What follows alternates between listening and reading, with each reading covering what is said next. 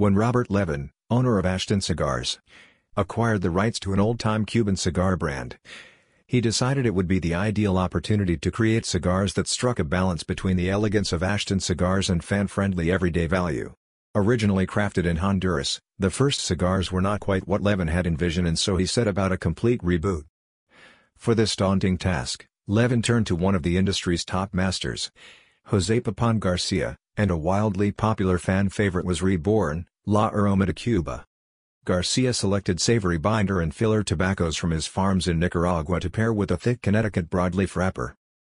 The medium to full-bodied excursion delivers rich leather, wood, earth, and sweet spice notes throughout. A well-made and delightfully gratifying daily option for fans of Ashton.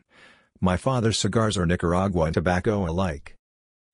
The cigar's band and box art were inspired by the artwork of the original Cuban-made brand, said to have been a favorite of Winston Churchill.